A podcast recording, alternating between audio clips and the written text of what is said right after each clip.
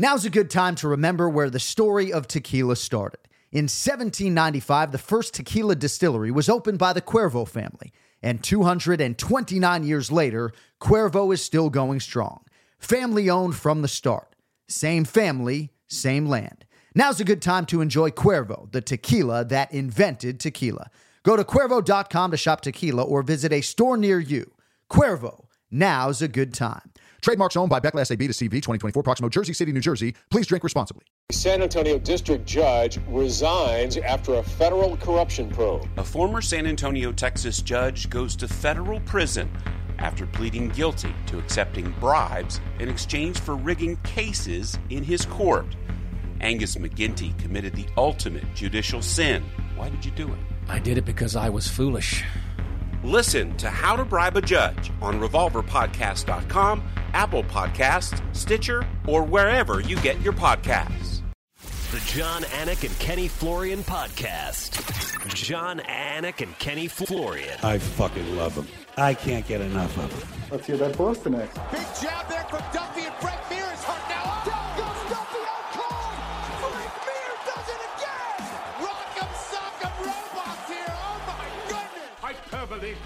of absolutely self-involved bullshit artists. Here are your hosts, Jon Anik and Kenny Florian. Oh, here we go, folks. Here we go. Sorry for the delay. About 3:35 p.m. Eastern Time, Monday, August 2nd, 2021. Episode 311 of the Anik and Florian podcast. Ken Flo in that plush office there in Charlotte, North Carolina. I'm at my mother's house.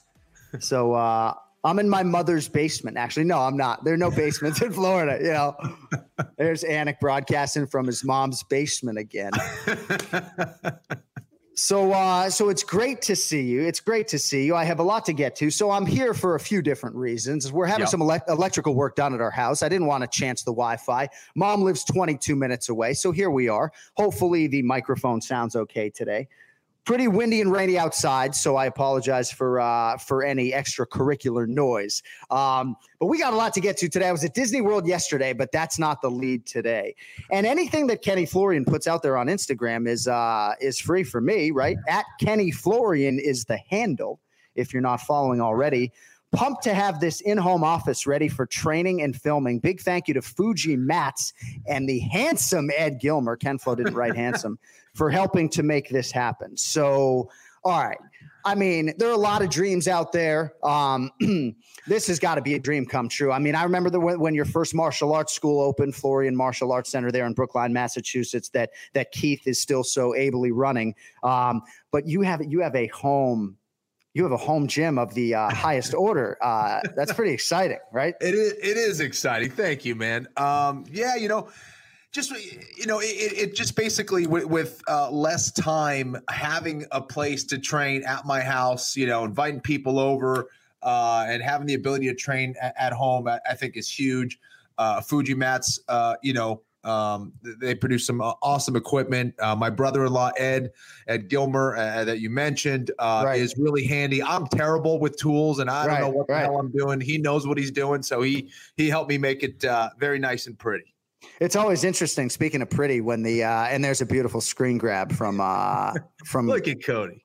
So it must have some square footage under that roof in Charlotte, North Carolina. We're not going to get into all of that today, but no, I mean, there's a lot of interesting things that happened and resulted out of the global pandemic, and it stands to reason you could still be in California if not for COVID nineteen. You know, Paul Felder could still be fighting now. He's a triathlete in some part because of COVID 19. Um, but that's pretty incredible, man. You know, to have that type of resource and facility under your roof with young children, right? Kind of goes both ways. If you want the break from the kids, now the commute to the jujitsu Yeah. training no longer exists. But Right. I don't know, man. We saw this era of like garage gyms, and uh, nothing makes me happier than when I saw that image of uh, of of that jujitsu school essentially at your residence. So Thank you, man. The- I feel like the best kind of martial arts happens at home a lot of times. You can do your little research and Yeah. uh, getting that in was was pretty cool. So yeah, I'm I'm excited, man.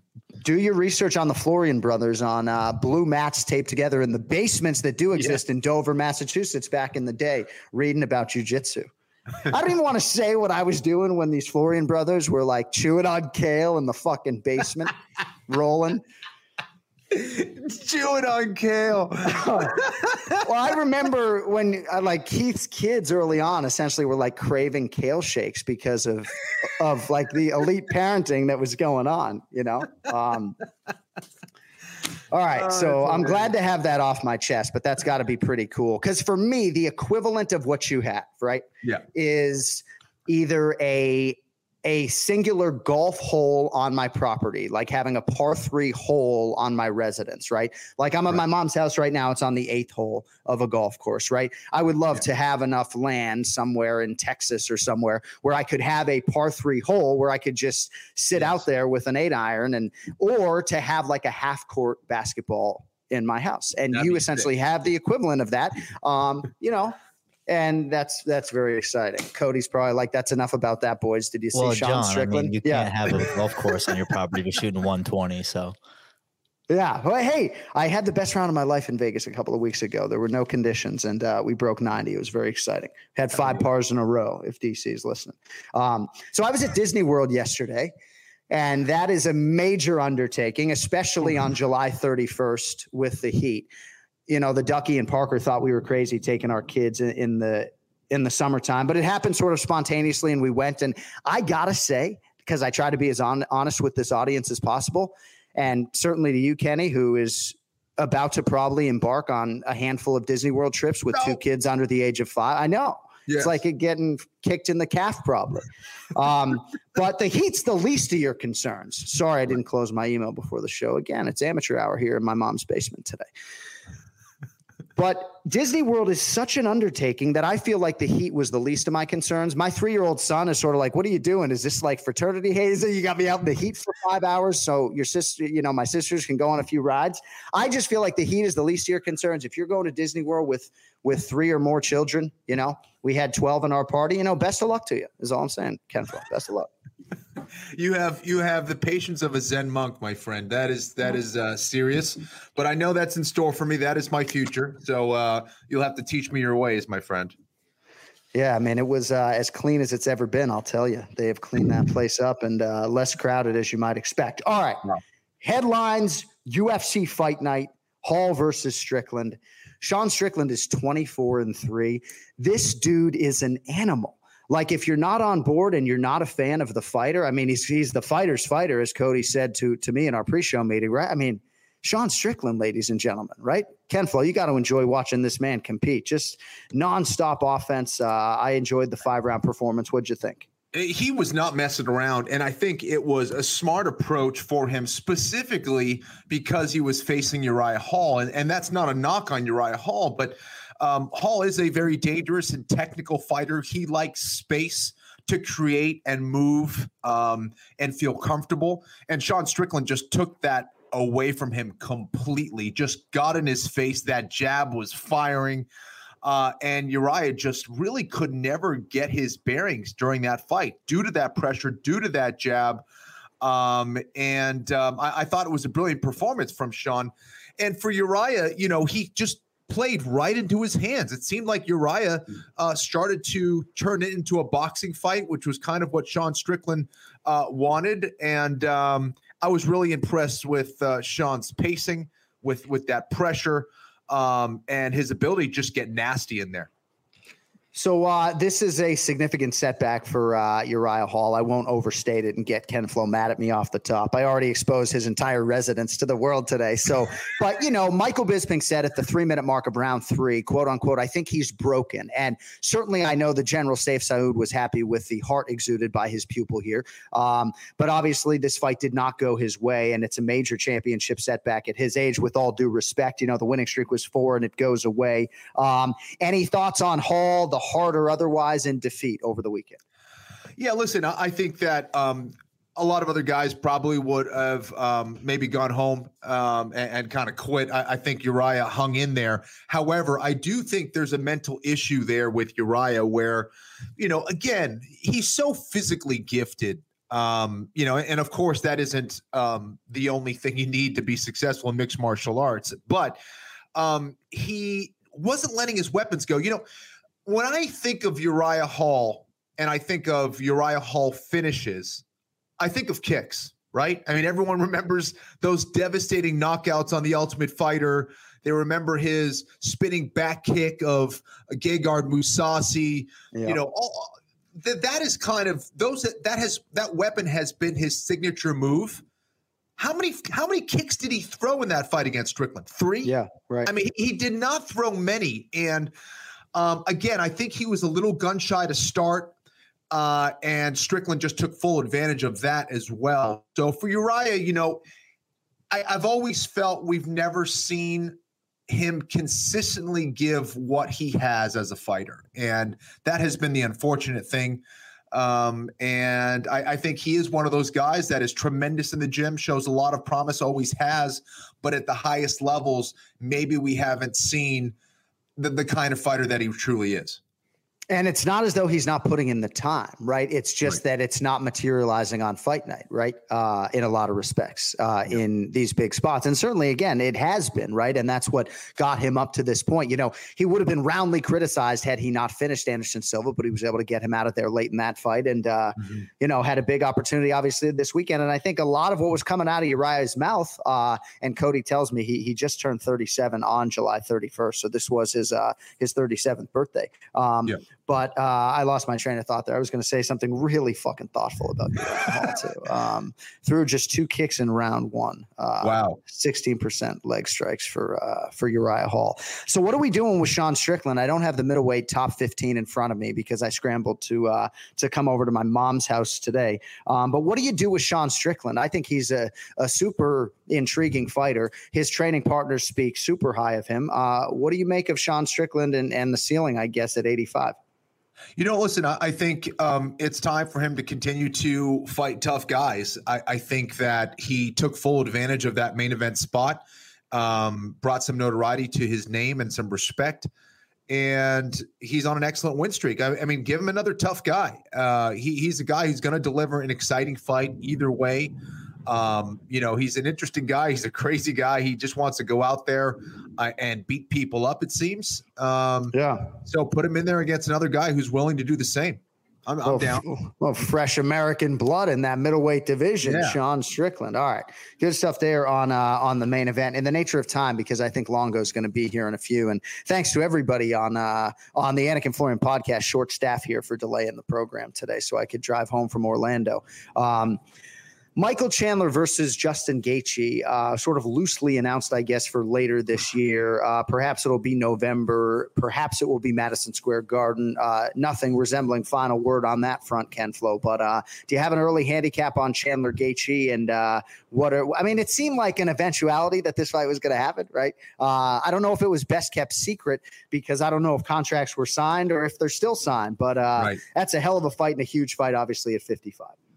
It definitely is. It's a great fight. Um, I, I, see both of those guys looking for the finish. I think it's going to be a crazy fight to start. Um, both those guys are kind of made for each other. So perhaps we see more than just one fight. I could see a lot of different scenarios going down. I do not want to give a prediction, uh, but I do not see that one going five rounds. I mean, if it go if that's a five rounder, I don't see that one going five rounds. I think that um, or, or even three rounds for that matter, if it's a three rounder. Did they say whether right. it's a, a, main event or co-main or anything like that? Uh, I, I don't believe it would be of the five round featured bout okay. co-main event category, but you never know. You right. never know. Either way, that's um, a sick fight. I mean, that's, that's a huge, huge fight. And we're going to talk to Longo shortly because Aljamain Sterling intimated at a late October return, perhaps uh, in United Arab Emirates. So uh, I promise we're going to get back to some of the stuff from UFC Fight Night, but I'm trying to manage the clock like a radio producer here today. UFC 268 November, Covington versus Usman 2, rumored to be the uh, headlining act. All right. So uh, T Wood is putting in the time. He's fighting Jake Paul in in this month of August here in 2021 in a boxing setting. I don't know if you've seen Mama Wood uh, helping T Wood out. She's got the gallon of water. She is embedded in his training camp. Um, do you know what the betting line is, Ken Flo, as it now stands on Jake Paul and Tyron Woodley? Oh boy. Uh, well, I know that Paul was the favorite at one point. Yeah, he's still he still, still is, slightly huh? minus 135, T Wood plus 105. So it's closer. about- it, it was, it yeah. was more. Yeah. Okay. Right. So, uh, any incentive for you to get involved? Or you just gonna root with your heart for T Wood and let it rest? I will root with my heart. Uh, I, I, I um, I'm, I'm hoping that T Wood goes out there and, and delivers, you know, one of his vintage performances. Um, I, I think for T Wood, it's going to be all about motivation. You know, the money's going to be there. It looks like he's going to make a, a, a good payday there. But I, I hope he is motivated to genuinely go out there and, and hurt the other guy. I, I think Right, you have right, to have right. that in your mind. It's not just going out there. I want to put on a performance. I hope T Wood is out there to, you know, not only perform, but really go out there and, and actually fight and, and want to hurt Jake Paul. I, I love when you go down. I know I love when you talk like that though, to, because you do have to be of that mentality. I think in a lot of respects, you know. Uh, even this weekend uh, in Orlando, we were in the elevator, and my twin brother was telling the story about Ken Flo talking about throwing the elbows, opening up the hand at the end to maximize the torque, like the true nasty prick that is embedded within Kenny Florian. All I'll say is that August 28th, I'm going to be rooting for uh, the Woodley family and Tyron, obviously because of the of the pre-existing re- relationship. But there are human beings in this world uh, that I would be. Uh, I would root. I'd be rooting for Jake Paul against certain people in this world. Is all I'm Yeah. going to say. Certainly not in this matchup, but I wish Jake Paul nothing but the best in terms of his boxing endeavors, and I'm really curious to see what he has for T Wood. Um, I don't think I'm. I don't know if I can bet on it contractually. I'll have to ask Zach Candido and the boys if I'm actually allowed to bet on this fight. Uh, and if I am, you know, maybe we could go public here on the Anik and Florian podcast. Um, because I I, do it. have an opinion and I will have a wager. Um, and I w- it won't necessarily be with my hat, which is Right. obviously with with uh, with Tyron Woodley. So uh, Bryan Barberena, who once walked out to that Baby Shark song that uh, that I've listened to probably 501 times now because Barberena walked out to it. But Bryan Barberena and Jason Witt, your fight of the night on the main card at welterweight, majority decision for Jason Witt. And as I understand it, this like this drew your wife back into mixed martial arts a little bit, huh? Yeah, it was it was just kind of on, uh, and she's like, "Hey, what's this?" Watching this fight, and Witt's kind of doing well in the first round and the second, and then Barberena's just kind of surviving somehow, round after round, and in the third round he comes roaring back uh, in what could have been. You know, one of the most epic comebacks. You know, on the level uh, of Dare, you know, uh, of Elkins. You know, Right, uh, right. that kind of level of comeback and he almost pulled it off, dude. Witt, you know, at one point gets his mouthpiece knocked off inside on the canvas. As they're fighting, he just kind of he was so out of it that he just kind of casually reaches down to grab his mouth guard Right, and pick it up right. and put it back in his mouth. And Barberena kind of just watched it happen.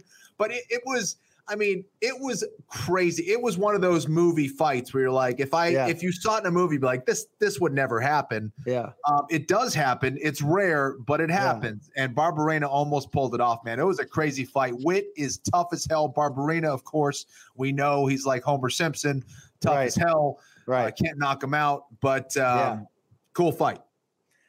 You you invoked the name Darren Elkins, I think, did you not? I mean, how how do we pay pop proper respect exactly to Darren Elkins? It got me thinking, right? Like for what he did a couple weeks ago and what he has perpetually done over the course of his career. Hopefully, he gets an award. Is there a World MMA award that we could give to Darren Elkins? There should be. You know, There should be. I don't or know if just, it uh, should be called the Elkins Award. Something right, like that. right. Like, the comeback you- of the year. or comeback something. of the year right. should just be called the. Yeah. We could. Hey, we Yeah. could do it for the ANF Yeah. podcast. We, you know what? That's what we're doing.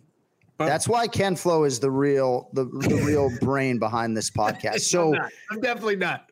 this year, and we do have a change to the main event challenge scoring system, by the way, this week as well. But we will now have the uh, the Darren Elkins comeback of the year award. That feels like it kind of sells him short though, because he's more than just a rallier. Like the Darren Elkins will come back and break you and then probably fucking kill you award or something, right? It's like um the or- Elkins Soul Taker Award, something like that. Yes, right. It has to maybe it doesn't necessarily you don't necessarily have to rally as much as you have to Robbie Lawler style take a man's soul away. All right.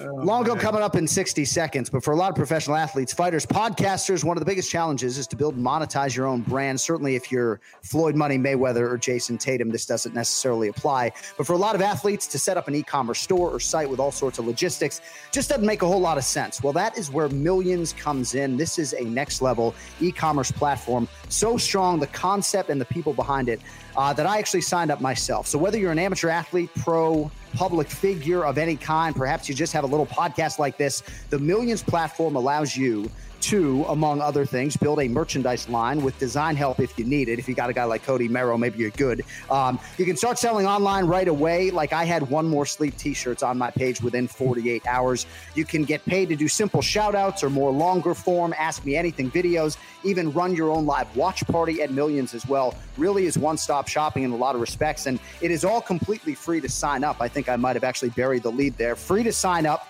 My profile is live right now. Ken Flo probably going to start selling I Finish Fights t-shirts by the beginning of next week. Uh, but if you are a mixed martial arts fan, and I know most of you out there are, I would kindly encourage you to go check out Millions. They are on Instagram. Use the AML, AMA shout out feature or just pick up some merchandise. And if your favorite fighter is not on there yet, tag them on Instagram and let them know that's millions.co. And we shout out the entire team at Millions for sponsoring this week's episode of the Anik and Florian podcast. All right, let's get to Ray Longo. It's now time for the Ray Longo Minute. I want you to punch a hole in his fucking chest. That's what I want. The Ray Longo Minute. Starring Ray Longo. The Jon Anik and Kenny Florian podcast. Hey, there he is with sweat on the forehead. 4:04 p.m. Eastern. Just got done what? Working out. What am I doing? About it. You changed the time again. He was right. He's not even Joe. He said he was joking. I was there at eleven. Talking my Get out of here. Don't even. Don't even. A hundred percent. Don't even. Don't went, do this to me. you Talking. I go. I guess a blank screen, but I'm not sure. He's sitting there looking at his computer by himself for hours, twiddling his thumbs. I miss you guys. We always miss you. Don't even play with me. Please tell me you weren't there at 11 a.m. waiting for I, us. I, I wasn't there. All right, good. There's All a right, live stream making on his sure. OnlyFans. There is a decent man inside here, if you can No, believe no, it. I just want to no, make no, sure. I think I'm right. going to cut it back to too much joking around, Kenny. You know what I mean? We got to get serious. no, I'm happy for you, man. Jon Anik, personality year, Kenny. You know who I'm voting for? Laura Sanko. But I, can't, I can't control myself, Kenny. I'm out of control. Ah, Hey, I mean, my twin brother voted. How could you get past those blue eyes? Come on, man. You're in, I you're in know, hot I know. competition. It's tough. My identical twin brother voted for Sanko as well. Okay, No, you got- you got- you know you- but Hey, listen, Yeah. I'm right or die. I'm all with you. I don't my man. care. Hey, I appreciate that. So, uh, did you just get done just working out yourself, training somebody else? Uh, together, right? Me and uh, Jenny Nadell always we work out every day All right, from like all two right. to four thirty. So I All cut right. it short. All right. Um, So, and again, I don't want to bog this down with details, but like when I write to you, hey, can you do 4 p.m. on Monday? You can always write to me. Hey, how about 4:30 when I get done working out with Jenny and then Kenny and I? Well, I'm just saying though, it's like I'm not saying this to be funny. You do happen to be the star of the show, or at the very least, if you're not the star of the show, your approval rating is higher than any of the personalities on this show. So if you need 4:30, I If you get need- you. I- and with that being said, man, I re- this I really take serious. I want to thank everybody who reached out about my father-in-law passing. I mean, I really got some beautiful uh, tweets and stuff. And sometimes if I don't get back to you, I just I appreciate everything. Very grateful for everything with that. That's that's definitely no joke, you know. And and just a word on my father-in-law, just a great guy and both of my wife's parents. I mean, I might have not agreed with them, but they both immigrated from Cuba in like 62, I think. And I might not agree with them, but man, I couldn't respect people more than that. Man, they had a business, they had buildings over there, they got stripped of everything. They came here, they worked their asses off, they made a beautiful life for their kids. And that's why, like, when I'm talking, somebody's kneeling and all this other bullshit, I go a little nutty because I know what it's like when I listen to those stories about just, and I'm not against protesting, but I just think there's a time and a place for everything. And I watch these people really break their ass and start from nothing. I mean, you hear the stories about just getting over here. It was crazy. And uh, you could listen to even like Jorge Masvidal, you know, these people want to be freed at this point. You know what I mean? It, it's not about, anything else other than you know they got sold a bill of goods back then, and it's just people ran for their lives, and people had a lot of money and stuff. And I think once you listen to those people, you're so much more grateful for what we have here. And I just think there's a different way of doing it, and that's where I'm coming from. Yeah, so no, you know, I, I listen to it. Yeah, well, a little bit, but I don't want to start off like that. Let's go back. No, hey, of course. No, well, no, no, no, no. Um, what was what was his name? Uh, Louis Aslan. Well, our thoughts, condolences with your wife, of course, and your daughters and the entire uh, Longo family. But yeah, hopefully our Anik and Florian podcast family was heard from uh, on that front. Um, All right, now I'm going to go back to to being a dick. You know, I Yeah. just always find people's interpretation of time very interesting, Ken Flo. Right? Yeah. Um, you know, like four to four p.m. Eastern, you just show up four oh four. You know, I, I guess if you're the star of the show. I mean, my interpretation, anything under ten minutes is acceptable. Okay, right. So it is it is interesting, right? Because uh, I was talking to my suit guy Mark Russell, and he had Gilbert Burns scheduled for a two fifteen p.m. Eastern appointment on a Monday, and Gilbert showed up two fifteen p.m. Eastern sharp, but on Tuesday. I said Right, that's right. that's Brazilian time redefined. Uh, you know? anybody who's dealt with the Brazilians knows that. I mean, I remember a guy telling me he was supposed to meet Nogueira at like 6 p.m. The guy showed up 11:30 at night. Like it- Yeah, like right. It nothing. You Like it's I might accepted have, I right might have the name wrong, so I'm not I'm not bashing Nogueira, but I'm saying it's it's per, the Brazilian time is definitely real. Yeah. Right. I feel like I just need to just widen my tolerance scope for uh, when it comes to tardiness. So, uh, so did Cody send you a one cent check for merchandise? Or, I mean, what, is, no. what was that? I mean, what is that about? Just to, like He to goes, be no, no, funny? said, yeah, he goes, Hey, no, I look put that up, Greg. I said, look, I set my PayPal up. He said, all right, great. The money, I, I just sent the money. I go there, I go, did he tell you what I wrote to him? I said, who do I stab for this? Are you guys, what, what is that? One penny. I go, man, these guys are relentless. These, these guys are freaking relentless. I go, it's this, this shit never stops. But hey, No. thank you very much for that, though. That was uh, that was good.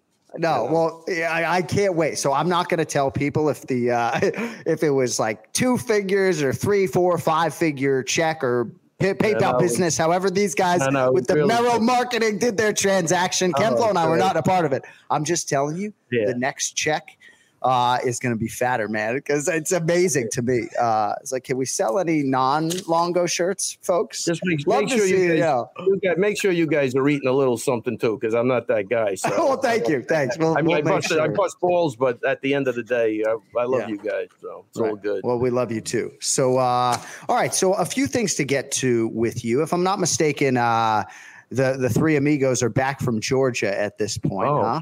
yes. Safe and sound. Thankfully. Safe and sound. I was with my Rob last night. He looks great. Uh, Al said it was relentless. He said it was. They didn't sit for one second. He said it was almost like a job. He said it was crazy, but they had a great time. What a beautiful country that looks like. Oh, too. I yeah. mean, scenery was great. Uh, guys are riding horses. I mean, it was, you know, uh, you know. I mean, Rob did ask me to go, which is that's the type of guy he is. But I said, I'll just slow everybody down. It's just not even right to you guys. But I would love to get there someday and, you know, experience that. So they look. You they had got- a great. Those guys. No. Those guys. are Great man. It's awesome. No, and you did feel like not that you went to Georgia, but you could sort of live vicariously through uh, their tribulations, if you will, right? Like I actually was doing my best Merab Dvalishvili impersonation in the uh, in the wave pool at the hotel yeah, yesterday. yeah, They yeah. remember if you didn't see the video Yeah, of, of UFC yeah, bantamweight yeah. contender Merab Dvalishvili swimming into a waterfall. Uh, with all this resistance, you know, the poor Americans are going getting dusted, right? And the Yeah, yeah, Georgian yeah, yeah. Merab is just swimming right through this goddamn waterfall. I- Ken Flo, did you see this? Uh, incredible. No, I, I thought you were talking about the time he, he dove right into like a branch and it Oh, like yeah. split his head open. It- please don't do that. That's what I thought you were talking about. I did not see Yeah, that there's a law- waterfall video yet. Yeah, there's a lawsuit. The branch is suing them. But, uh, Yeah. Ray, you saw the video that I'm speaking Oh, of. 100 I percent. And I'll tell you, you know, Al's a surfer. Al's an animal. grown up in the water. He lives on the water. Yeah. And so if he's not keeping Yeah. up with Merab, that was impressive because Al can swim. Yeah. Here's the video. We're rolling here it we in go. right here. So I was actually trying to imitate this in a wave pool or a lazy river. I found a pretty good current. But Yeah, so you see, that. Merab is like eating the fucking water flow. You see that? Dang, Yeah. dude. This feels like the Joe Rogan experience rolling in all this video. I don't know what to do with myself. This is too Yeah, this exciting. is This is too much. This is what we need. We got to go to the Oh, video goodness. so often. I love it. You guys are in Cody a very seems pretty- chipper mood today. I love it. Cody Chipper. seems pretty pretty confident that uh, that uh, Merab is not going to uh, get us in trouble for posting that. Chipper, we seem chipper today. Yeah, Um, very well, there are myriad reasons why we're chipper. I'm so happy to not be at Walt Disney World right now. That Oh. because that's where I was yesterday. It's I not about spent the many- money. It's the spent many years. Spent many Oh, yeah, years, years. there, John. Many years. But I Yeah, do think how it's many- a great trip for the kids. It's it's absolutely phenomenal. It's a, it was No, back eh, right. it was anyway. You know. Yeah, I mean, this is not a podcast bit. The complaining, though. I mean, no, it no, is no, no, warfare, whether it's hundred degrees or not. It's it is you mentally get yourself ready for for for Walt Yeah. Disney World. No, Um, no, no. You so- got to prepare yourself, man. And of course, Mickey Mouse was a fucking no show. Minnie, Donald, Daisy, nowhere to be found. Nowhere- Goofy, nowhere to be Pluto, found. No, they got nothing. canceled. They Must got be canceled. nice. They got canceled. Tigger was there, uh, Winnie the Pooh and Piglet, but you know, my son Hunter is three, and uh, he's literally red as a tomato, looking at me like, "Dad, can you get me to an air conditioned facility, Wow. and or can I see Mickey, maybe?" Hey, like, to, uh, what I missed the Sandhagen. You guys, you had Sandhagen winning that fight. oh no? yeah, so yes, I, mean, I never got to talk about. I thought that was an easy fight to score. I mean, he pot shotted and picked. I do. I picked him apart. Really. I mean, hats off to TJ for a two year layoff, but that's about it, man. And you know, thumbs down to DC for his what? What was he calling? Like, you got to give the guy credit for getting to his back and doing nothing. Like, I don't even know what I was listening to. You know. Yeah, I- But, I, mean, uh, I thought Sandhagen. Yeah, I had Sandhagen as well, man. And you know what? More than anything, and this is going to sound weird, you know, the guy thought he was winning. He never thought he was desperate to get anything. I think Right. that's how that fight was going. He just thought he was doing his thing, and so did I. But um, I'm So- I'm a little blown away by that. we're gonna stay on this fight for a second Yeah. with you. When you're driving to the gym, what do you listen to? Uh, music selection. Okay. Well, I know you don't listen Sometimes I put on an audible book. You know, if I'm Right. listening to, uh, it'll always be something. but you've never listened back to a single one of the 300 episodes that the three of us have done together, correct? Uh, that would be correct. Yeah. So, well, no, and that's fine because No, I, you're had so I did ask Cody though. I go, who those guys? Just out of curiosity, they tell me they didn't have tea. He says, no, no, they both thought Sandhagen won. That was Yes. the extent of that conversation. Yeah. The only reason I ask you that is because we talked about open scoring, and I know we've talked to you about Yeah. that in the past. But you just said, "Oh, you said Corey Sandhagen, you know, certainly thought he was winning going into round five and going into the scorecards." And it's like, well, I mean, you ain't gonna find him making that excuse. I mean, you can't rest on what you think is a four round lead. Right. You know? But the point, I think my point. Look, I'm, I'm, I'm, I'm not giving this much thought, but the guy thinks he's winning, and I think he's winning.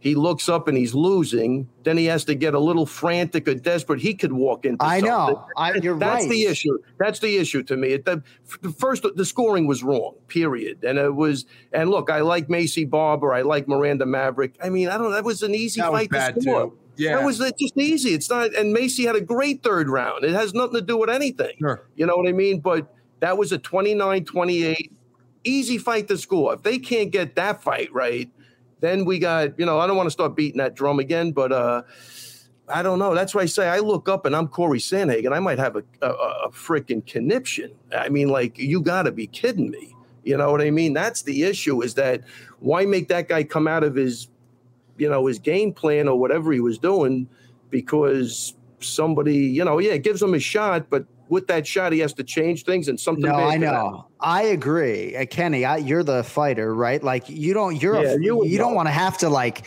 pivot in the fifth round all of a sudden in Yeah. desperation mode because the ju- right. So open scoring, I would think as a fighter, it's like oh, you're changing the sport up on me a little bit. Yeah. Yeah, it is. I mean, listen, I think it would be nice to know, but yeah, you would. It would change the sport dramatically. Like Ray said, um, those are the kind of the consequences that you could you could find yourself in. Is like, okay, now in going for it, you just got your head taken off. You know, Right. um, you didn't need issue. to. So, yeah, if if the judges are doing their job, there's no need for the open scoring. That was a win for Sandhagen, um, and um, it, it's unfortunate.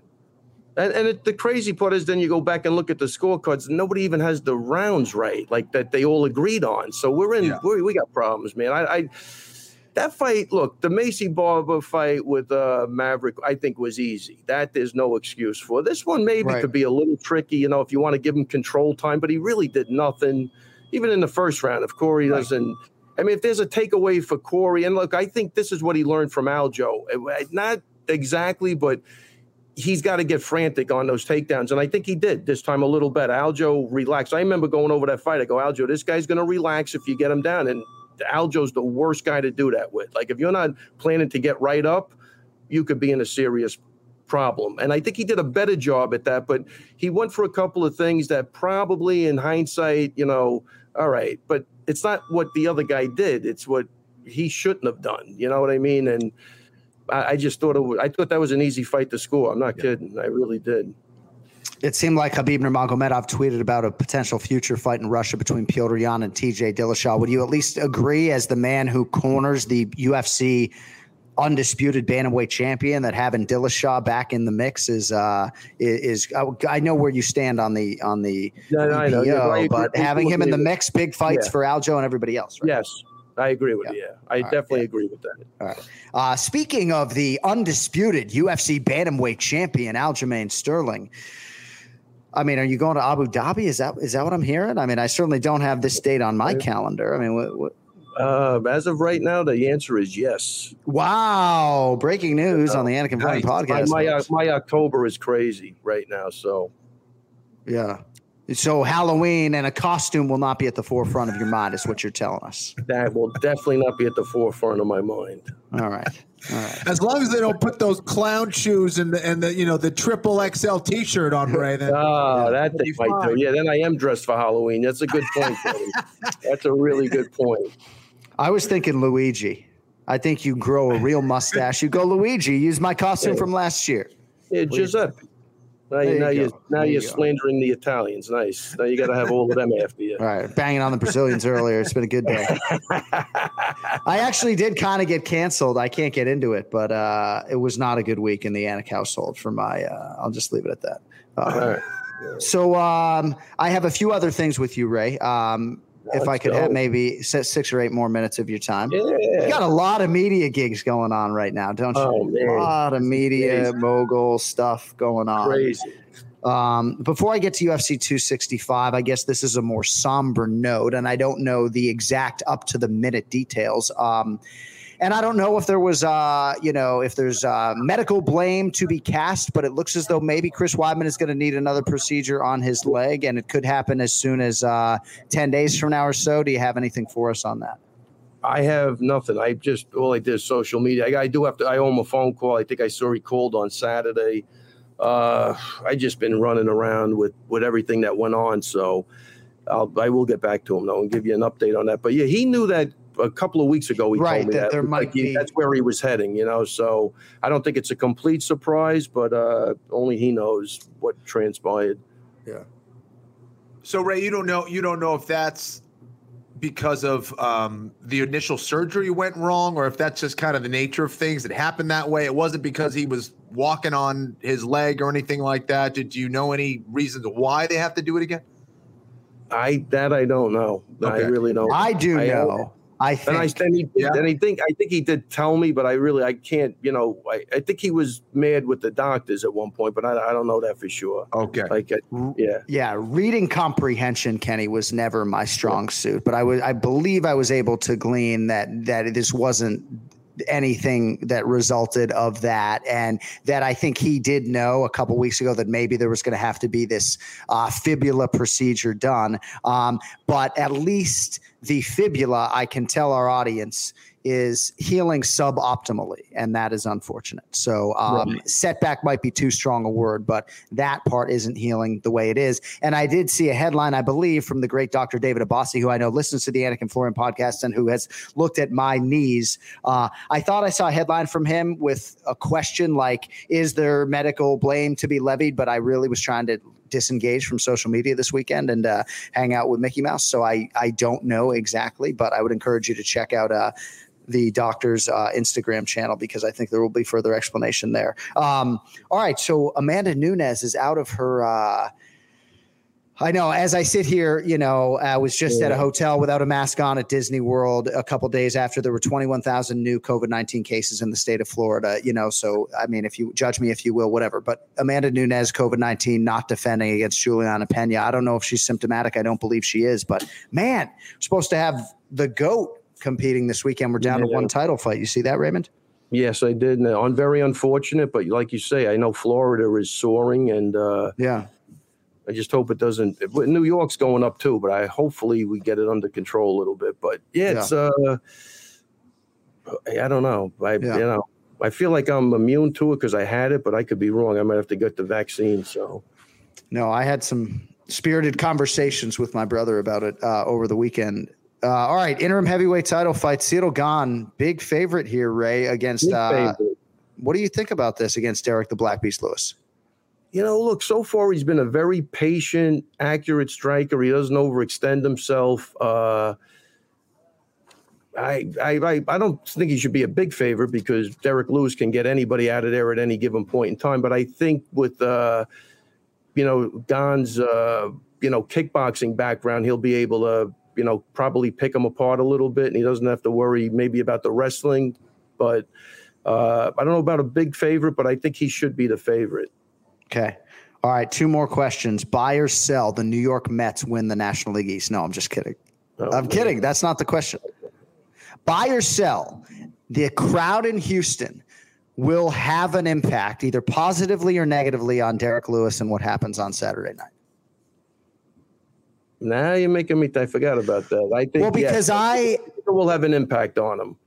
because be, given my job, right, as the play-by-play announcer for the UFC, right, like I'm still a fan at my core, so I still wonder aloud about that variable. But so I'm asking you, in part selfishly, like, am I thinking about that angle too much? You know, that it could work for him and against him, but I think it could be a factor. Am I crazy? Like, am I fucking No. crazy? No, you're not crazy. No, I think that that's always big. I know when Chris fought at the uh, Yeah, at against Gastelum. that time, you know, he was on a, a losing streak, and you know, he did get dropped in the first round, but he came back and won that fight. And I'm going to say the crowd, you know, that that ambiance, you were there. If that doesn't help you, uh, that's a problem. It definitely didn't hurt him for sure. So Yeah. you know, Derrick, you know, look like again, look at the guys he's gotten out of there. He's, you know, he he can hit. He's got the power.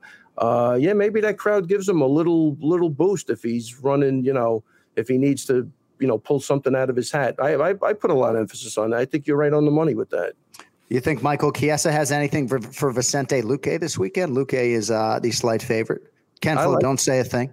I like I like Chiesa a lot. Yeah, yeah. I like he's a tough guy. I think he's grown as a fighter. I think there's a pretty. I think this is a good fight for him. I think he'll find a way to get it to the floor. And I think, uh, yeah, I don't know. I like. Look, I'm never going to say a bad word about Chiesa. I actually love the guy, so he's a Yeah. great guy. Yeah.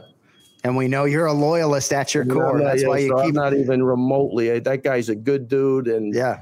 Um, and I, I think Vincente Luco. I don't know him, but he seems like a great guy. I've been in the locker room with him, but my my I'd go with Chiesa any day. You just the week. fucking destroyed his name. But Vincente Luque. Oh, Luque. close enough. First, Really? like How Vincento. He turns Luque. everybody into an Italian. It's Vincento. crazy. Wow. I'm just messing. I'm just messing with you. I'm just trying I to mess with it you on the way out. I and I originally I thought it was Vince- Vincenzo Luque. Right. See? Right. Turns Yeah. everybody into an Italian. Yeah. Oh, you're right. Oh yeah. Hey, uh, last thing, Ray. So Kenny sometimes sort of talks about you know like hurting the other guy as a as a mentality on this podcast, right? And Yeah. um, you know Kenny in many of his fights fought in a very violent way. Um, and Sean Strickland fights in a very violent, aesthetically for me pleasing way. Um, what'd you think of Sean Strickland? Did you watch the main event? I did watch the main event. Yeah, he did. Uh, Like, does he look like an elite middleweight to you? Like, or, I mean- uh he's a gamer, man. He had a great jab. He was Yeah. able to out jab a guy who's got some speed. So uh wasn't a good look for Uriah Hall. I'll tell you right, Right, now. right. I like. I think Strickland's a tough dude. Yeah, I think he's. uh Yeah, I think that was a great fight for him. But yeah, it was. I mean, for, and I and I think I did pick it up in like the third round because I was I was out that night. But uh it's just perfect use of the jab. He was calm, cool, collective, and he he shut down a guy that's got a pretty good offense, and that's got there's got to be something to say about that. I think he's you know uh, an elite. They, they got to just jump him up at this point. Yeah, yeah, I think so too. You know, I mean, that was a great test. You know, he, he Yeah. passed that test. I mean, I what what was that 50 45? I mean, he I just think there was a 50 to 44 in there, if I'm Yeah, I not mean- mistaken, there. I 50 44, 50 45, and a 49 46. And I would have hmm. thought that was a great fight for Uriah Hall. I, I don't know. I you know there was like in the third or fourth round. I didn't even know what I was looking at, but Right. definitely got out jabbed. And I don't know, Kenny. What Yeah. I don't know what you saw in that. Yeah, I mean, I, I didn't think he really showed up as well. And again, it, it's partly because of Strickland, maybe as well. But sure. to me, Uriah just w- wasn't letting his hands go. And mentally, he seemed like a defeated man to start that first round. But I don't know. Yeah, it just it just wasn't a good. I when I picked it up in like the third round, it just wasn't a good look. But hats off to Strickland. Yeah, I'd like I'd like to see him with somebody else at this point. But uh, as far as building a guy up, that was a great fight to get five rounds under your belt. You know, you can go five rounds. And again, I mean, he didn't. I think the reach advantage was with Uriah Hall, and he just got out jabbed. And guy looked like he was another day of sparring. He looked really. He did look good. Yeah.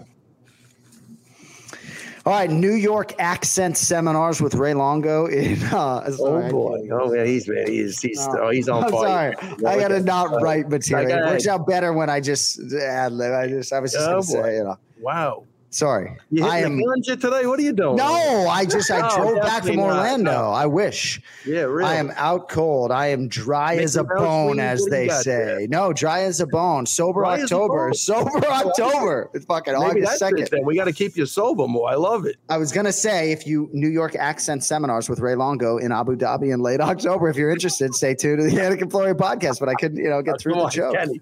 Kenny, he's on something. No, this is impo- No. this is impossible. I swear to you, I what demand it a is. blood test. I demand a blood test right after this podcast. Like, come It on. isn't. I'll tell. I mean, my eyes. I'll look right into look the. at you. You're like a new man. I'm not at Disney World, bro. Yeah. I mean, I know you took your daughters. times. It- it- it- I mean, right. It sounds like you took your daughters to Disney World like six times a year, like dad of the year type stuff back in the day. Left his Yeah, but- fuel back in Orlando, is what happened. Yeah, Nah, That's they, right. had to, they had to drag me around the park. Trust me, but uh, Yeah. And you know the trams are down. There's a lot of walking. My left Oh, arm from holding my my left arm felt like I was going to fall off. But people don't want to hear that. You know, we have military men and women who listen to this podcast, and they listen to me say, "Oh, I was holding my son at Disney World, and my arm felt like it was going to fall off," and they just they move on to the next podcast. you know. yeah, cute story, bro. yeah, exactly. hey, Ray, we love you. Thank you for the uh, extended time, and sorry to Jenny Nadell and everybody else for cutting into your uh, your workout. It's okay. We make up for it tomorrow, man. Running water never goes stale, buddy. We just keep moving. Boom. All right. Well, hey, you need anything? Five oh eight. You know the rest. All right. I got you, man. I might be down there soon. All right. Keep me posted. Good to see you. What a room. Sounds good. All right, Whatever you need, man. guys. Whatever we owe you. Building up this take podcast single handedly. The Ray Longo minute every week here. I want to take On this the to the Anik next and Florian level, pod- though, John. Come on. Can we take Well, I- does, it, does that mean financially? What do you mean by that exactly? I don't know. Listenership? Oh, yeah, yeah, definitely. Listenership. I, I mean, know think our loyalists it out of wonder why, why wonder why there are not more YouTube subscribers. I'm just focused on the content. I, my daughter just went to a Code Ninjas camp to become a YouTuber. Is YouTube camp? She doesn't like being called a ninja for whatever reason, right? But she just went to YouTube camp and now she can, you know, post videos and she's a YouTuber. She's more qualified on that website than I am. Like I lean on Cody. I can't post to the Anik and Florian podcast channel. I have, uh, I have no idea how to how to do that. And if you have no idea, I completely have no idea. So, Right. But so oh. she is doing the YouTube thing and she's like, Oh, I got, you know, a few likes or whatever. I'm like, babe, focus on the content. The rest will take care of itself. I'm a content guy. I don't know what to tell you if you want more, you know, they, they, they- I don't know what the next level is, you know, but I'm not going to start booking high profile fighters to do numbers because I interview enough fighters. Oh, I I, got said it. I it. see what All you're right. saying. We got to Yeah. go. Love you. All right. Love you. Take it easy, guys. You. I'll Love to you. So you may have heard UFC 265 is this weekend, and DraftKings Sportsbook, the official sports betting partner of UFC, has a knockout offer for this weekend's fight. DraftKings is offering up 100 to one odds on a punch being landed during the main event. All you need to do is pick either main event fighter, Derrick Lewis or Gane. Who do you think will win? And DraftKings Sportsbook will give you 100 to 1 odds if a punch successfully lands during the main event. That is right. Bet $1 on either main event fighter. And if a punch lands during the main event by either guy, you will cash $100 in free credits.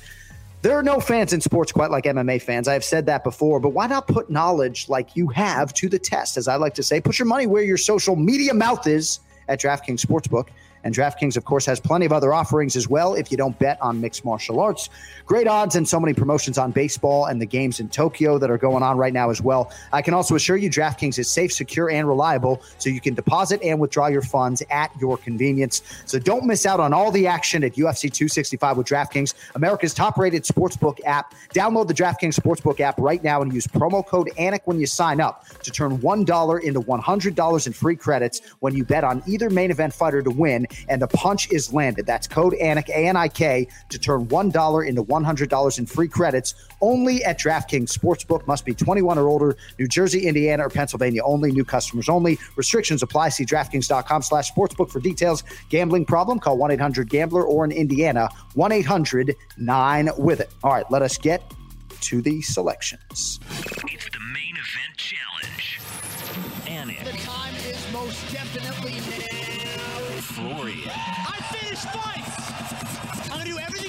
To win. The main event challenge. The Jon Anik and Kenny Florian podcast. Oh, nothing like a main event challenge during a pay per view week as we call on the Duck Ian Parker, father of two. It's good to see him, my man. How are you? Oh, big sip IP. Exhausted. Yeah, parenting is no joke. Yeah, after a real strong week, after a real strong week of picks, I need a nice slug of uh, water to get back into the mix. My God, I don't think I could have. I couldn't have hit water if I fell out of a boat this past weekend. Thank God Oh, for well, a different uh, organization we won't name on the show. But let's go. Oh, we will mention the PFL all day long. All Wasn't day talking about that one. I'm talking about Oh. a different one, but that's cool oh, too. You're talking about uh, one fighting championship or uh, Bellator? Yeah.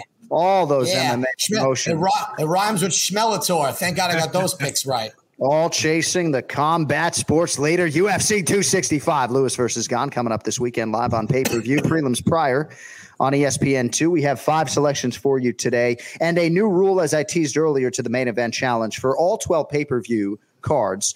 We are going to ask for a round and a method of victory for the featured bout because oftentimes you have a pay per view triple header. I felt like Michael Chiesa Vicente Luque was big enough. And for selfish reasons, I want to know exactly where you guys stand going into the call this weekend.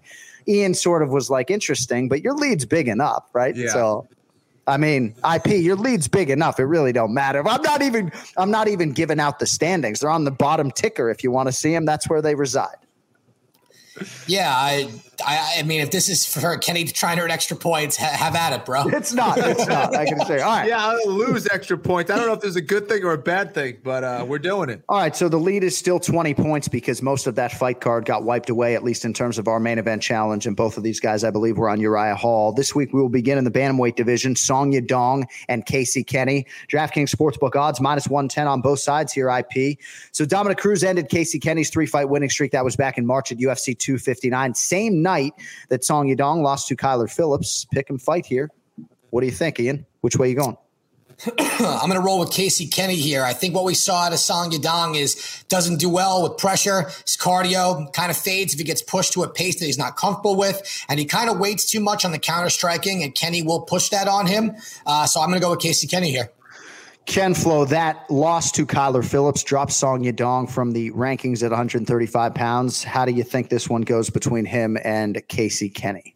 Yeah, listen, I, I think that was a great fight for Casey Kenney to look at and study. I also think he had a really tough matchup in his last fight, obviously against Dominick Cruz.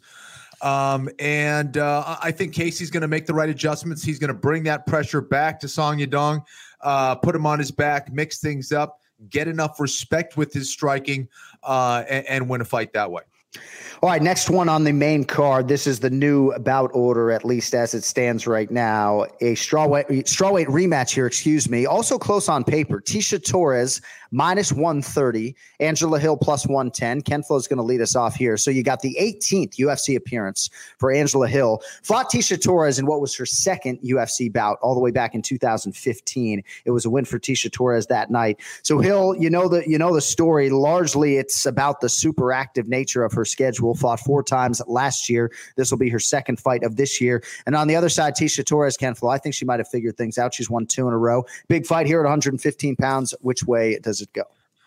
Yeah, this is an interesting fight. I, I, think you know both of these women have the ability to throw off in, in the other fighter. Um, I do think, however, that Tecia being a little bit cleaner of a striker uh, and being difficult to take down, I, I think it's going to be tough for Angela uh, to win the fight. I, I think that it, it, could be close uh, each round, uh, but I do like Tecia here. I, I think that um, she's going to be able to keep it on the feet for the most part. I think she's going to be a little sharper um, on the feet. I think she'll be able to use her kicks to keep Angela off balance um, and kind of prevent her from landing a lot of those combinations that she likes to throw. So um, I like Tecia here. Ian Parker, the Fall River, Massachusetts born Tecia Torres, dropped four in a row in 2018 and 2019. Now trying to win three in a row. And when I say figured it out, I just think in terms of her competition sense, I think the pandemic sort of helped her being in an arena with pro fights and no fans kind of helped her. Obviously, she's going to have fans here. I think she might have even in her last fight, if I'm not mistaken. But uh, yeah, clean is a good word that Ken Flo used. Hill, I think her current form, probably the best of her career. Dying to see which way you're going, IP. I think I'm going to roll with Kenny on this one. I think Tecia had, just has more tools to win. I, I, like her also in the clinch. I like that she can bring the fight to the floor, and if she's puts uh, Angela on her back, she's got good control. She's good positioning. She won't go for anything that will compromise that. So I, I do like Tecia here. And to your point, I think what we've seen in her last performance was the most complete, confident performance in Tecia Torres' career. So if any time to take her with these type of odds, I believe now is the time. All right. Yeah. Confidence, probably the word that eluded me there. All right. Featured bout at 170 pounds. Vicente Luque minus 140. Michael Chiesa plus 120. A little background. Uh, Luque I mean, is he the most underappreciated welterweight on the roster? He's won nine of 10, only lost in four years, came on points to Stephen Thompson. Last fight earned his seventh UFC bonus by submitting Tyron Woodley with a Brabo choke in round one. Yes, on the other side, Ian won four in a row to vault to number five in the world. He's a tough matchup for a lot of guys in this division. I think he's a tough matchup for Vicente Luque. How do you handicap this featured bout here at 170 pounds? Well, true story. Vicente Vicente Luque actually applied to be a trainer at my Orange Theory gym a few years ago, and I, uh, he did not get hired. And I think that was the best thing that ever happened to him. Um, big difference. Wait a second. Wait a second. I, I gotta. I'm a. I mean, I'm a journalist at heart. It's a true story. I have to follow up. Why? story. Why did he not get hired? Was it a visa issue? I mean, he was born in New Jersey. What's going on? You guys are. Nah, you know what? Uh, I don't. I don't really know the uh, the head trainer. Right, that's below. See, that's below. Ian owned the place, No, sold it. I did, but hold on, hold on. I That's also below I your pay grade. front desk. I sold memberships. I was cleaning the toilets. I, listen, I was the janitor all the way to the CEO. I did it all. But when you when you give people opportunity, you got to put them in a position of power. When I saw him walk in, I go, "Oh, he was on the Ultimate Fighter," and then he walked out. I go, "So when's he start?" And the studio manager was like, "Oh no, we didn't hire him." I go. That's great. I hope he becomes UFC champ one day and he comes back and he kicks our asses. Um, legit story, true story. Um, or or someone who looked like him who had the same name. Anyway, I'm going to go with Chiesa here at the value of being an underdog. On top of that, uh, I just think that Chiesa's pressure here, especially against the cage. I think this is a guy who knows exactly who he is and is not going to stray away from it. And listen, Luque is dangerous on the ground, but he just likes to fight. He likes to brawl, and we've seen his striking come a long, long way. But Chiesa is just going to close that gap too quickly, and especially at dog odds, I, I like Chiesa here. You got By a. Uh, all right, Ken Flo, what do you think? Yeah, listen, uh, I think this is a tough fight for Vincente Luque, um, and uh, uh, but I do think it can go either way. I, I think that Chiesa could pose a lot of problems uh, for Luque, obviously in the clinch with his takedown game. Um, I'm hoping, uh, I'm hoping that Luque uh, learned a lot um, from some of Chiesa's last fights is going to look for ways to break out of the clinch and not engage Chiesa there. I think if you're able to, you know, get Chiesa to chase you without, you know, him getting to that clinch position, I think Chiesa sometimes gets a little impatient and can get caught on the feet. Uh, so I think for Luque, he's got to he's got to fight smart when he when he sees the opening. He has to bring that killer instinct to play, but um, uh, he he has to be able to break out of that clinch competently. And I think that that first round is going to tell us a lot. Um, I will go with Luque here. I, I, need the points. I, I think he's uh, the, the, better striker, um, and I, I think is going to have to his wrestling is going to have to be on point though. All right, how's he win? Oh, sorry. Uh, let's go decision. It's quite all right. All right, Vicente Luque on one side, Chiesa on the other. Very interesting. Very interesting. All right, co-main event. It'll be the men and not the women at 135 pounds here. Jose Aldo minus 135. Pedro Munhoz plus 115. Ian, we'll have you lead here and then Ken Flo on the main event. So Munoz needed to win his last time out, got it against Jimmy Rivera. That was back in February. Aldo is also on a winning streak now, decision Marlon Chito Vera. That was all the way back December 19 of 2020. Ian Parker, who wins the co-main event and how do they get it done? I'm going with Pedro here at dog odds. I just think that in regards to with Aldo, that last fight, Chito just didn't fight like the crazy Chito we want. We always talk about that with Chito. I think it was more about his hesitancy than how good Aldo looked. It's also amazing that Aldo is younger than TJ Dillashaw. I heard that stat a couple weeks ago. I mean, that guy just doesn't age. It's kind of crazy. Or he's just been fighting forever since he was like two. So I don't know, but I just think that Pedro's pressure, I think the speed might be a little bit of a factor here too. I think he's got ways to get the fight to the floor. He just, as long as he doesn't go in there and get kind of starstruck that he's fighting Jose Aldo, I think Pedro gets it done. And on short notice and with these type of odds, I'm going to lean towards Pedro by decision. Pedro Munhoz by decision, the pick to click. You see the efficiency with which Ian Parker presents that selection. It's almost like there's TV producers getting to him, right? He the first thing out of his mouth is, "I'm picking this guy," right? It's very interesting. Stylistically, I'm learning a lot on the headset. I'm learning. Well, no, I mean, but you don't, you don't you don't let it sort of marinate and then say, oh, like, oh, well, you know, this guy does this and this guy does this, but in the end, I gotta. You're just like, I'm going with this guy. I got two kids Not- fucking barking up the stairs. Here it is. Not everybody gets Jon Anik time on the mic. My time is short and sweet. You could ask Kenny. I get this much to go on, so I got to get all that in there, not speak too fast, and be efficient. That's how we roll. Well, you're good at your job, and hopefully the three of us might even get together soon because it looks like uh, this Pioneers Fighting League that you guys speak so highly of has a show in Hollywood, Florida coming up here in a few weeks. Joking around. Pioneers. Oh. I just kind of like how every time we do this, you have a different name for it. You're kind of, you're kind of outmatched here. You got two on three. the the joke is the joke is long running so much so that I think I actually have forgotten what it actually says. But no, oh, hopefully we can all get together depending on uh, this this pandemic. Um, great. So uh, I think Ken Flo, we need a selection from you on the yes. co-main event, and uh, I mean, you fought Jose Aldo. If our listeners don't know, ten years ago, October 2011. Wow. He's still going pretty strong here um, on a winning streak. What do you think about Jose Aldo Jr., the king of Rio de Janeiro, against Pedro Munhoz? Wow, I am old. Uh, let's see. So for Jose, listen, I, I, think that he is the better fighter on the feet. I think he's the better fighter on the ground. I do see why Ian is going with Pedro, though. I just see it a little bit differently. I think that Pedro is the hungrier guy, or could potentially be the hungrier guy. And that is what concerns me most here with Jose Aldo. I'm not going to write him off yet. Um, I do think that you know he's he's gone against some other guys and Petr Yan who have perhaps wanted it more. Pedro Munhoz could be that guy that is hungrier, that does want it more, but he's got to still address the skills of Jose Aldo. And I still think that Jose Aldo is going to be the more technical guy and could potentially prevent it from going into those, you know, getting to that dark uh, place in, in their heads where it's just a, a grimy, you know, brawl. So I like Aldo here. Um, I like him by decision. Uh, I think he gets it done here against a very tough Pedro Munhoz. Very interesting co-main event selection for you at UFC 265 this weekend. All right, main event will be for the UFC's interim heavyweight title. Cyril Gane minus 335. The Black Beast Derrick Lewis is plus 260. So Gane undefeated. Lewis, one of the most decorated knockout artists in UFC history. And as big a UFC star as there is in Houston, Texas at present, perhaps there has been a bigger Houston draw in the past that I'm forgetting. I apologize if there is. I don't know if that's going to be a factor or not, um, but I don't think it's going to hurt the Black Beast if he needs a little pick me up there late in the fight. Um, Ken Flo will lead here. You got Cyril Gane, big favorite. Back to back five round decision wins for him over Jairzinho Rozenstruik and Alexander Volkov. We need a pick, Ken Flo. We're running out of time. Who do you have? Well, it was nice to see Cyril Gane get a main event spot, um, you know, not not too long ago, and to see how he'd perform in that spot. I think that you know he showed a discipline and a patience that was really impressive, and he's going to need that uh, big time here against Derrick Lewis, who is a guy who can put your lights out at any point.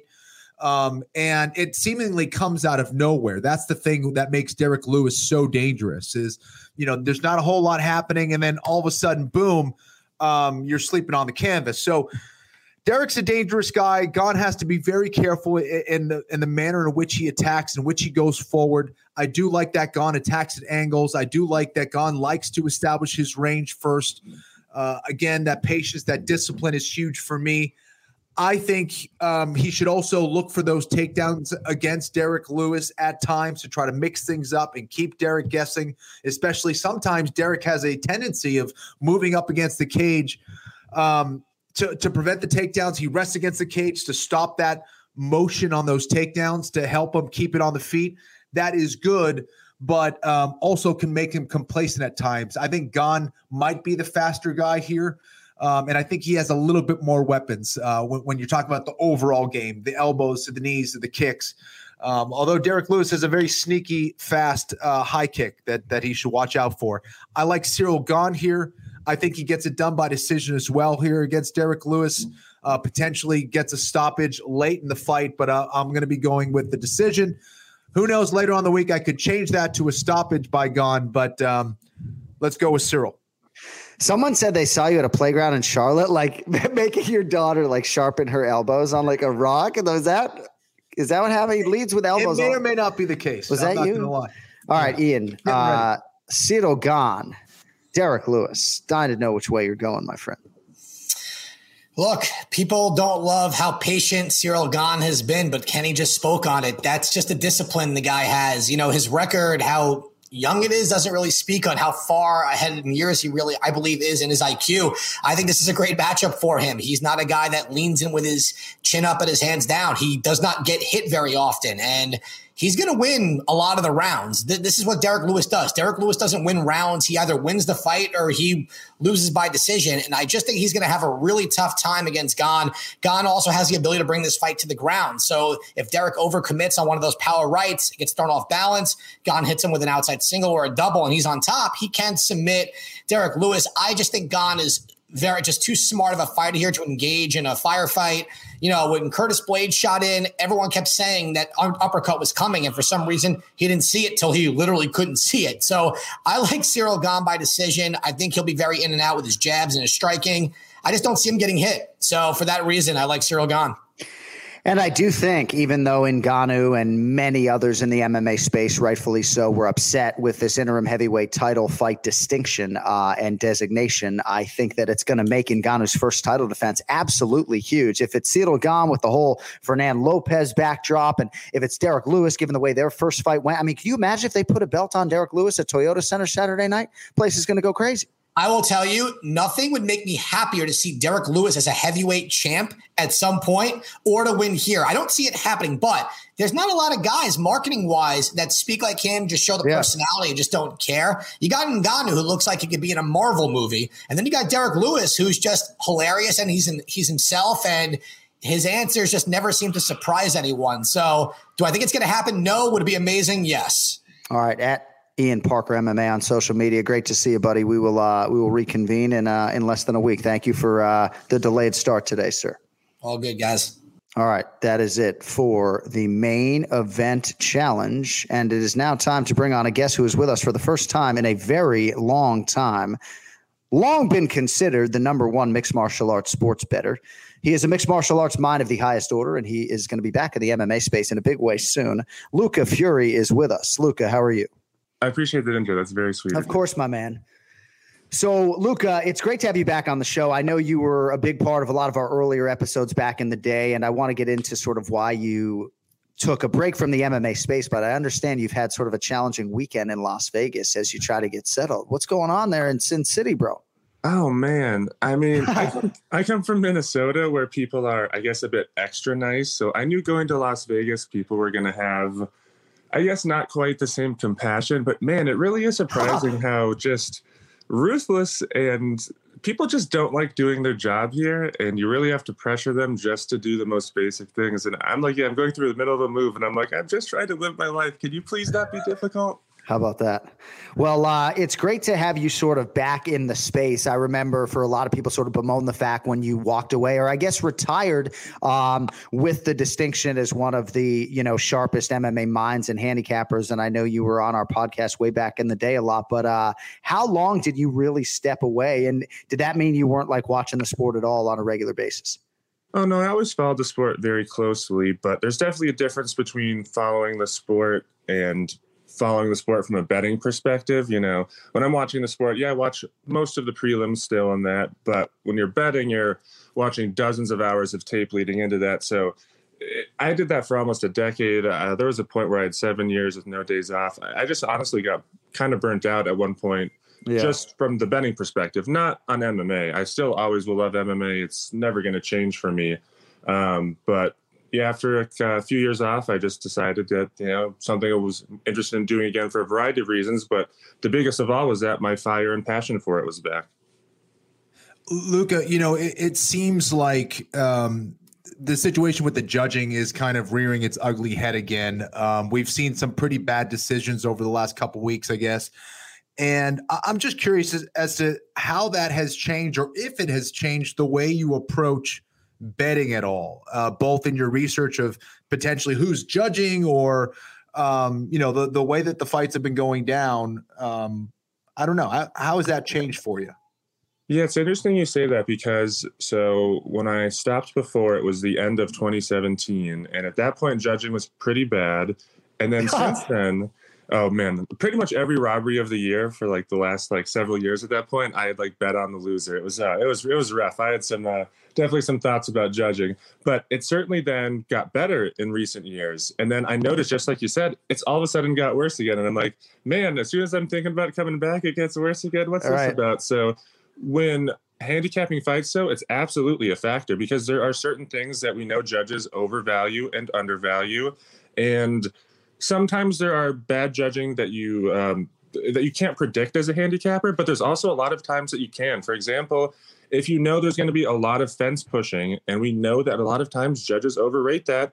I'm not interested in laying, excuse me, say four to one on a guy when I know he's going to get fence pushed a significant amount of the time, right? So you have to factor in not just who you think are going is going to win the fight, but more importantly, we know there are certain tendencies of the judges, and you have to consider that. Would you ever want to judge if the the per show rate was was good enough? Like, would that ever interest you?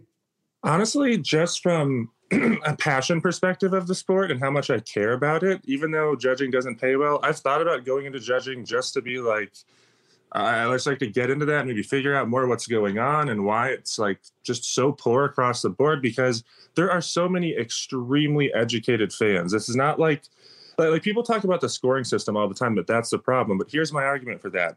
If all of the fans watching it can score the proper winner using the exact scoring system that the judges are using, why can't they use the same scoring system to get it right? We don't need a different system. We need different judges. Why is it so hard to get the proper people in these seats cage side?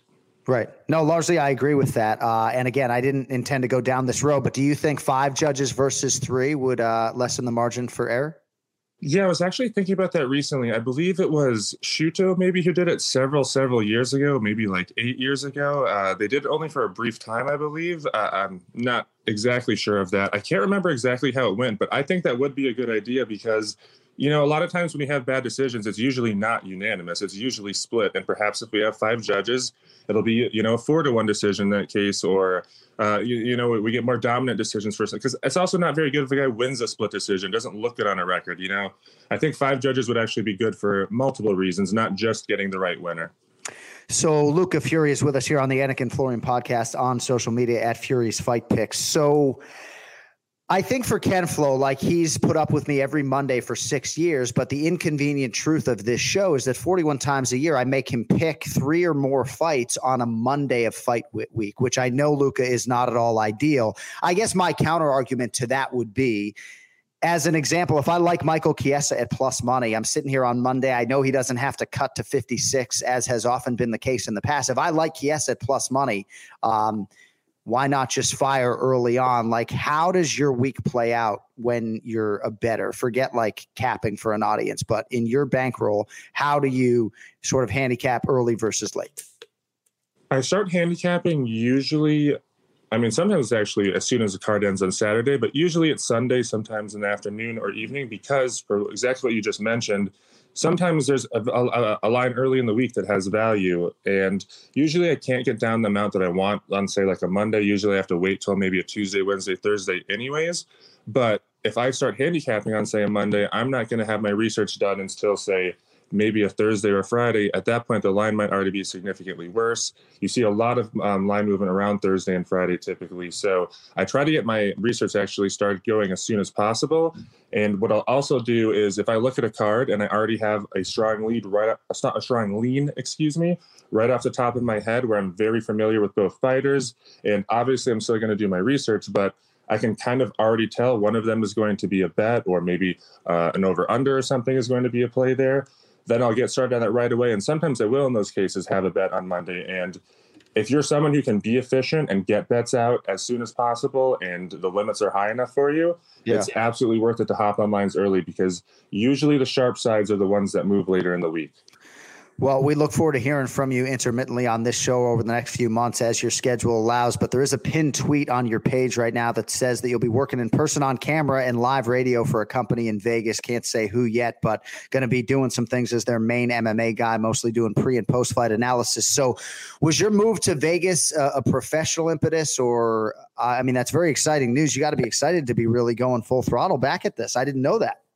Yeah, and I'm hoping to be doing more stuff beyond that. I actually really want to be pumping out a lot of content. And I, as I've been very open on Twitter, I want it specifically to be free because before I did have some free content when I was around, but I also have premium content. And this time I want everything to be free. I want everyone to be able to profit as much as possible off of my bets and my and enjoy my content. So I'm going to be trying to do a lot more free content. And as far as moving to Vegas, um, originally it was just more of a lifestyle thing, but there's some things I don't like about the town, kind of as I mentioned before. And now the right. reason I stayed is purely for professional reasons. It's, All right. it's a great hub, and there's a, a lot of uh, MMA stuff going on here. Do you follow the Twins and the Vikings? Do you ever bet on or against those teams, or is your heart not invested? Uh, the only sport I bet on is MMA currently. I used to bet on NFL for three seasons. I went two and one on those seasons, but then I, I just got too busy with MMA. But uh, the Twins and the Vikings, uh, I'll just say I don't exactly trust them. Uh, I have yeah. lifelong yeah. stories of I'm sure the best experiences. Well, it's good to hear your voice. Great to have you back in the space. Good luck uh, navigating those Vegas waters, and uh, don't be a stranger, my man. We'll talk to you soon. Yeah, I appreciate it. I'm sure I'll be back. Looking forward to it. All right, there he is, Luca Fury, with us here on the way out on the Anik and Florian podcast. All right, so uh, so you're when are you coming to Hollywood, Florida exactly? Let's see, folks, if Ken Flo will actually tell me the date, his arrival date. I'll be like hanging out outside the hotel with a mask on. What uh, when are you? When are you? What do you got a show next Friday night? Right. Yeah. So yeah, exactly. So next Friday. So I'll be. I usually get to town if it's on a Friday night. I'll get there like Wednesday. All right, we got a great grocery store called Publix down here. It's a chain.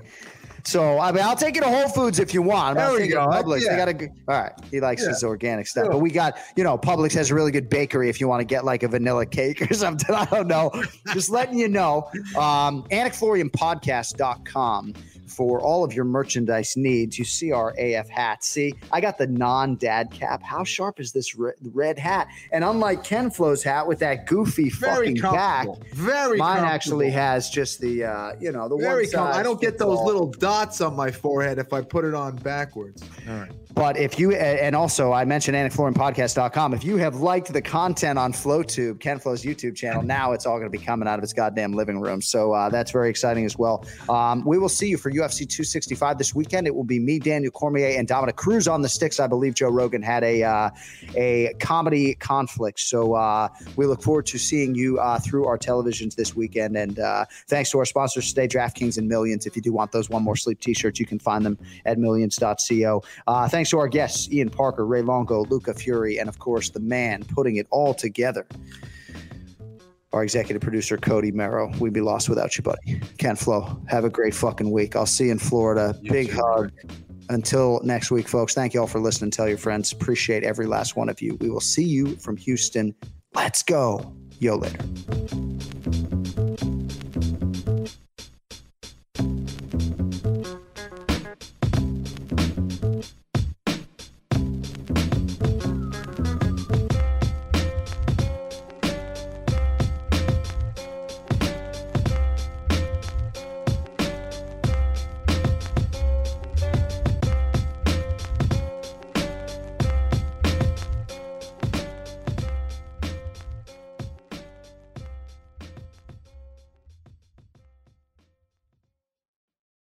Now's a good time to remember where the story of tequila started. In 1795, the first tequila distillery was opened by the Cuervo family, and 229 years later, Cuervo is still going strong. Family owned from the start.